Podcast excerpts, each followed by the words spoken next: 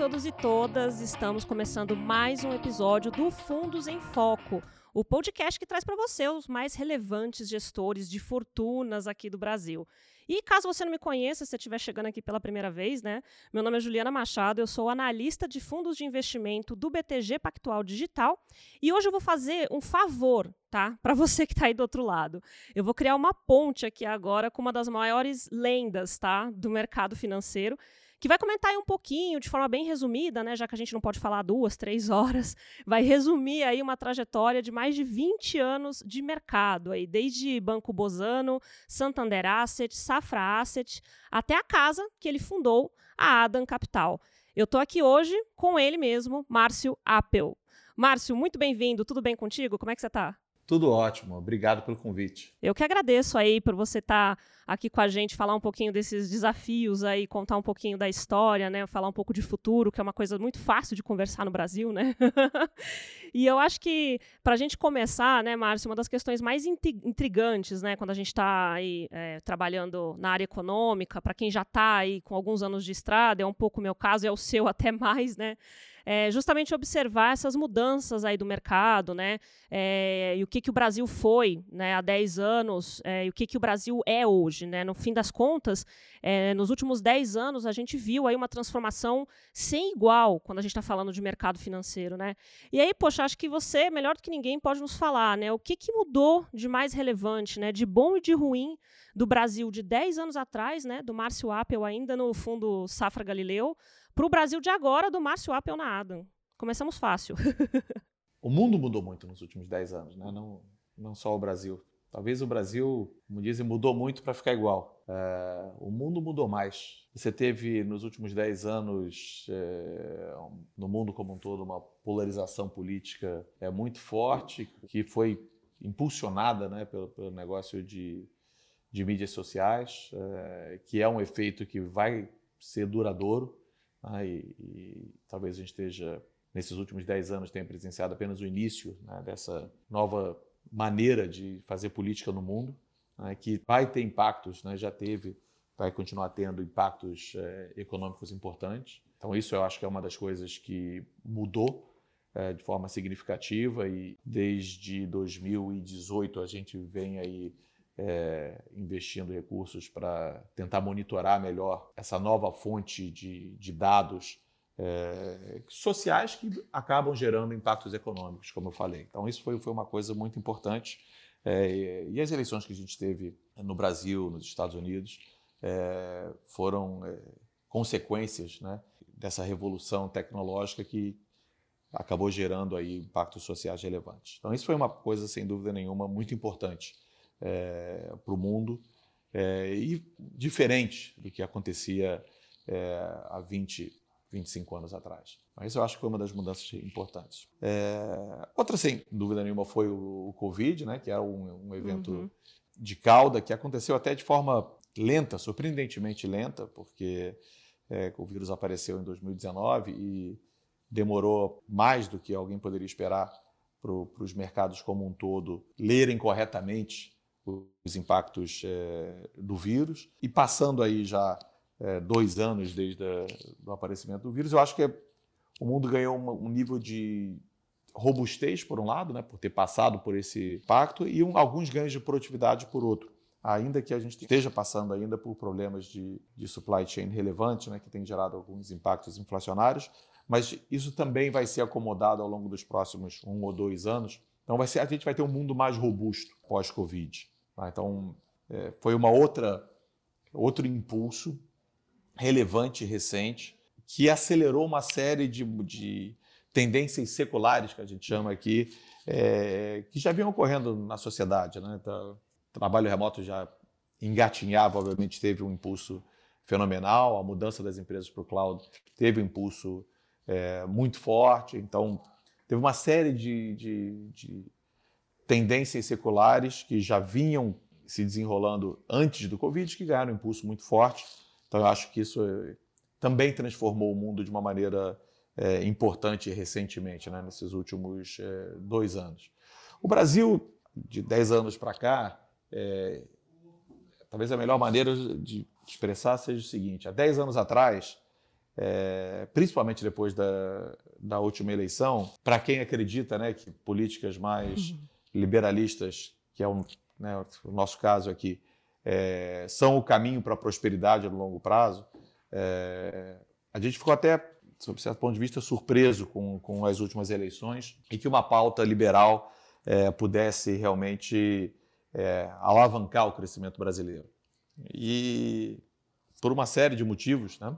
não só o governo caminhou muito pouco na, na, na direção liberal, como pós-Covid a gente voltou a ter pautas é, populistas é, no Brasil é, que foram respaldadas por pautas semelhantes em outros lugares do mundo. Então foi realmente a pior combinação e a gente vê a força de um, de um Congresso que não compartilha dessas ideias liberais, sem dúvida nenhuma, é, muito forte. Tá? Então, a gente voltou para a estaca zero, né? num, num, Brasil que vai continuar sendo é, um Brasil mediano, é, que a chance de realmente deslanchar é muito pequena. Né? Esse mesmo Congresso impede que a gente colapse, mas, por outro lado, impede que a gente é, tenha aí um, um, patamar de crescimento muito acima do que a gente já teve historicamente, é, com mudanças econômicas importantes. Então, o Brasil voltou para a mesmice. Né? Eu, a, a melhor maneira talvez seja falar que sumiu a esperança. No Brasil, agora a gente perdeu a esperança de que podia dar muito certo. Então, agora voltamos para a esperança de que a gente não vai colapsar. Eu acho que é o máximo que, que, que a gente pode esperar é, no status quo. Independente de quem seja o próximo presidente, vai ser difícil a gente é, mudar de forma significativa a estrutura econômica é, para poder alavancar o crescimento. Nesse ponto, a gente voltou ao que era antes. Boa. É, a gente tem é, temos uma visão aqui no, do mercado quando a gente observa é, é, é, que é compartilhada aí também por outras casas, né? Muita gente buscando oportunidades e se voltando mais para o exterior, onde de fato você tem ali uma assimetria positiva, né? Digamos, porque nem toda assimetria ali significa que vai gerar é, ganhos, né? E retornos ali para os gestores que estão operando aqui do Brasil, né? É, e acho que a gente talvez continue um pouco nesse tema, né, na minha próxima questão, que é assim, no Brasil a gente tem aí um esporte que é muito conhecido, né, além de flertar com com o precipício, né, como você colocou, a gente tem um outro esporte aí que é odiar os fundos multimercados. Acho que você, né, Márcio, tem essa essa visão um pouco também, né? Mas assim, brincadeiras à parte, a gente tem aí duas realidades quando a gente está observando os fundos multimercados, né?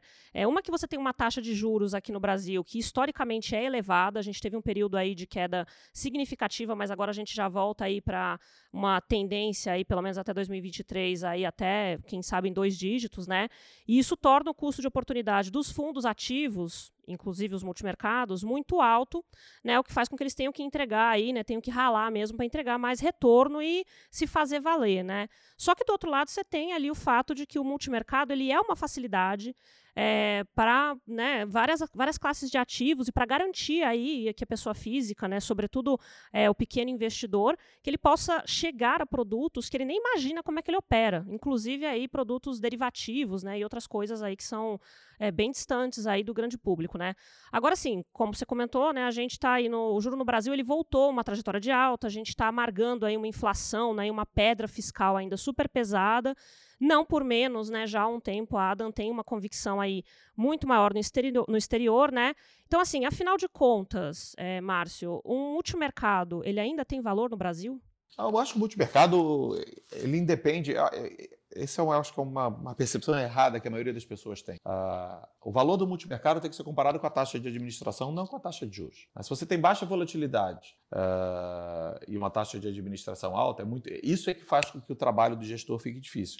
Se você tem uma volatilidade mais alta, é, isso que é, gera oportunidade de ganho. Né? A oportunidade de ganho vem uhum. de uma volatilidade um pouco mais alta. Então isso não mudou. Isso não mudou. O que mudou nos últimos anos foi ao contrário, foi a percepção que as pessoas físicas têm que é melhor fazer sozinha. Uhum. E isso foi sustentado por um período positivo na bolsa. Tá? Então essa nova inclusão financeira que a gente teve é, fez com que as pessoas saíssem da poupança e comprassem papéis de alto risco na bolsa diretamente. E durante um tempo, os papéis subiam, parecia que uh, 2, 3% para cima ou para baixo num mês era pouca volatilidade. Elas queriam 2, 3% para cima ou para baixo por dia. Né? E como o Salgado, meu sócio aqui, fala, com a vantagem do vento na cara, né? porque a pessoa mesmo tomou a decisão, ela se diverte. Né? Era, a gente lia em vários lugares que day trader era uma profissão do futuro. Para mim nunca foi profissão. Há 30 anos não, era, não foi profissão em nenhum momento. Né? É, mas o negócio ficou mais assemelhado ao, ao cassino. Então, o, o competidor é, do multimercado é, não é, não, não vai ser, nunca foi, não vai ser a taxa de juros. Tá? É, o, objetivo do multimercado que sobrevive no longo prazo é ganhar dinheiro no longo prazo. Aí a gente fez isso, vai, acredito que a gente vai continuar fazendo e outros multimercados que se provaram ao longo de muitos anos vão continuar prosperando independente da taxa de juros, porque vai entregar um retorno acima da taxa de juros, qualquer que ela seja, porque o, o custo é somente a, a, taxa de administração, o resto do, do, estoque do fundo é carregado na taxa de juros corrente. Então ela não é um empecilho uh, para a rentabilidade do fundo. O empecilho real é a maioria das pessoas, são, são as bolhas, que faz com que a maioria das pessoas achem que é só comprar qualquer coisa, né? e quanto mais volátil possível, que ela vai sozinha ser capaz de, de rentabilizar o seu dinheiro é, muito melhor que os gestores é, profissionais. E que algumas vezes na história as pessoas acham que isso é verdade, porque você tem movimentos né, de alta da bolsa, onde um monte juro, de gente né? participa, uhum. certo? Uh, e durante um período, seis meses, um ano, 18 meses, parece que era só comprar qualquer coisa que você ganha dos gestores que estão ali né, gerenciando o risco de uma maneira mais prudente, mas que ao longo do, dos vários ciclos econômicos é, mostra que esses bons gestores profissionais é, conseguem performar melhor. Então é isso. É, isso não é um, é uma frase batida, mas não é uma corrida de 100 metros, é uma, é uma maratona. Então quem está quem tá nesse mercado há mais tempo conhece bem a história e faz parte do, de, desse processo. É, momentos onde as pessoas estão mais avessas a risco, momentos onde as pessoas é, estão com maior apetite de risco e principalmente quando esse maior apetite de risco casa com um movimento é, benigno nos ativos locais, que as pessoas têm mais acesso, é, que você vê essa competição com o multimercado é, mais difícil. Né? É, então a gente vai voltar para o normal. E o normal foi bom para os fundos multimercado no Brasil, né? a gente não pode reclamar. Com certeza. Inclusive, essa é uma questão que a gente sempre martela também, que é como as pessoas ali, né, a pessoa física, no fim das contas, é, e o pequeno investidor, às vezes até um investidor de um calibre né, um pouco maior, como ele vai tomando essas decisões ali com base em ruídos, basicamente, né? Ou fazendo o movimento inverso do que a gente fala, né, que, que deveria ser feito. Então, agora, por exemplo, a gente está vendo aí esse inflow, né, a entrada de recursos gigantesca para fundos de renda fixa, é, e uma saída aí de produtos, né, um saque de produtos multimercados, por causa dessa insatisfação, quando na verdade o multimercado ele está ali justamente para vencer em prazos bem longos, né? É, agora, no mundo com tanta informação, Márcio, acho que o desafio de quem investe é, é, justamente isso que eu mencionei, né? Separar ruído de fundamento. Acho que é a grande arte da sobrevivência, que é justamente uma das filosofias aí da Adam, né? No fim das contas, é saber o que, que é importante do, e separar isso do que, que é perda de tempo, né? Como é que você faz isso é, na gestão? É um pouco de uma, isso é um pouco uma arte, não, é? não tem assim uma receita, uma receita de bolo, né? Sai automaticamente. E é, nisso nós também erramos, vez ou outra, como outros erram. É difícil. Esse é um pouco de arte é, e é especialmente difícil para a pessoa física. Né? E, e, a gente encontra, né, encontra pessoas que perguntam se eu tenho alguma dica. A dica, olha, faça o, o trabalho que você faz, sua profissão bem feita, que o negócio de, de investir é, ou você faz uma alocação para o longo prazo, ou você vai acabar se perdendo, né, tentando tratar do mercado financeiro como se fosse um, um cassino. Né? Você, não, você não olharia no, num vídeo do YouTube para fazer uma operação de apendicite, certo? Uh, então, por que, que você vai pegar o seu dinheiro e começar a achar de um dia para o outro que essa você criou uma nova habilidade de investimento uh, é, para ficar fazendo day trade, operando no, no curto prazo? O pior é quando, falo isso para vários, o pior é quando você começa essa atividade e começa acertando. É, porque você fica com a falsa impressão de que você de fato sabe fazer aquilo e faz cada vez mais até que tem um solavanco maior. É, o que eu posso dizer é o seguinte: a gente que faz isso há muito tempo sabe que não é uma atividade fácil. Tá? Hum. Por isso que gestores profissionais têm a, a, a, posição que têm. Porque essa atividade não é uma atividade fraca e ser capaz, uma atividade fácil e ser capaz de separar o, o, o ruído do sinal é uma arte que se aprende depois de muito tempo de, de experiência. Então, não tem uma receita de bolo. Esse é, meu, esse é o meu recado. Tá? É, tem que fazer uma alocação de longo prazo. Se você acha. Bolsa brasileira especificamente não tem nenhum histórico promissor de longo prazo. Tá? Se você olhar quem investiu na Bolsa brasileira por períodos longos, perdeu dinheiro com relação à taxa de juros. Mas na Bolsa americana isso não é verdade. Então, eu entendo perfeitamente né, uma pessoa falar, não, eu vou pegar meu dinheiro, vou colocar 50% em ações dos Estados Unidos, 50% na renda fixa, e vou carregar isso por 10, 20 anos, né? no longo prazo se deve ganhar dinheiro, faz todo sentido do mundo. No Brasil isso não faz sentido. Quem fez isso no longo prazo na Bolsa Brasileira perdeu dinheiro. Uh, e o curto prazo é pior ainda. No curto prazo você não ganha dinheiro nem lá nem aqui. Né?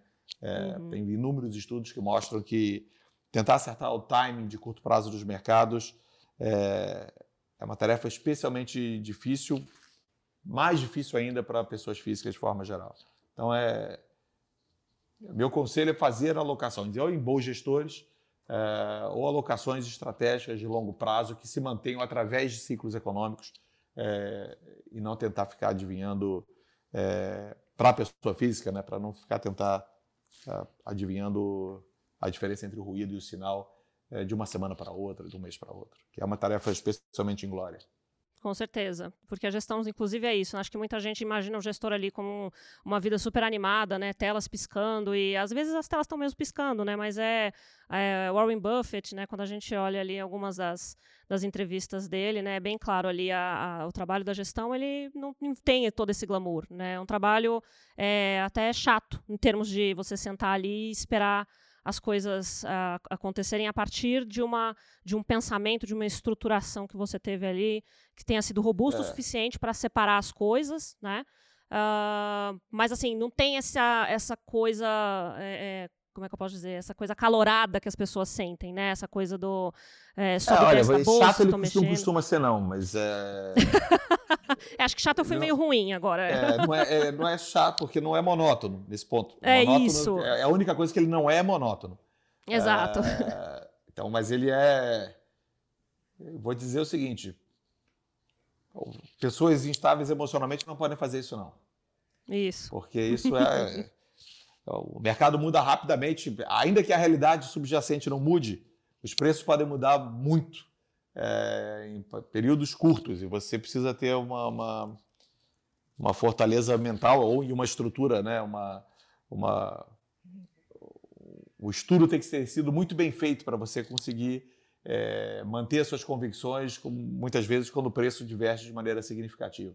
Com certeza. Agora, Márcio, é, no começo do nosso papo, né, eu te perguntei o que, que mudou no Brasil né, de 10 anos atrás para o Brasil de agora. Né? E aí o que eu queria saber agora é assim, o que, que mudou do Márcio Apple de 10 anos atrás para o Márcio Apple de agora? É, eu acho que a gente vem se adaptando a essa mudança no mundo, como eu comentei, o impacto de mídias sociais, que a gente é, vem colocando recursos, vem mapeando e tentando entender melhor os impactos que ele tem é, sobre os rumos políticos e econômicos. É, a gente evoluiu muito na parte de investimentos internacionais, foi uma coisa que eu já fazia há muito, muito tempo, mas uh, acho que a gente faz bem melhor hoje do que faz no passado. Hoje o grosso do risco dos fundos está lá fora uh, e a gente vê inúmeras oportunidades lá fora, com menos risco de cauda que a gente vê no Brasil. Então acho que esse talvez tenha sido as duas principais é, evoluções, é, não, não, só do Márcio como da Adam. É, Adam ali agora vai completar seis anos. Então, os últimos dez anos agora são a, na, a maioria deles na Adam. Perfeito. Fantástico. Márcio, eu queria é, te agradecer de verdade, assim, pelo seu tempo, né, por ter aceitado esse convite para vir aqui falar um pouquinho do que, que você faz, né, do que, que é a Adam. E, assim, eu espero sinceramente que a gente possa fazer uma nova rodada aí dessa conversa, né, talvez pessoalmente, né, porque a Adam fica no Rio e eu tô aqui em São Paulo, certo? E talvez a pandemia deixe a gente em paz, então eu realmente espero que essa próxima conversa possa acontecer aí, talvez no Brasil um pouco melhor, ainda que a Ada estivesse, esteja, né, aí focada mais no exterior, que a gente possa ter eventos um pouco mais promissores, né? Muitíssimo obrigada, Márcio. Ah, obrigado a vocês de novo pelo convite. Vai ser um prazer falar de novo com vocês. Com certeza. Eu queria agradecer também a você, tá? Que ficou aí com a gente até aqui do outro lado, ouvindo essa conversa. E lembrá-los, né, que nós temos aí a cada 15 dias o Fundos em Foco. Então eu te vejo, na verdade, né, a gente se fala daqui 15 dias, tá bom? Um grande beijo e até lá.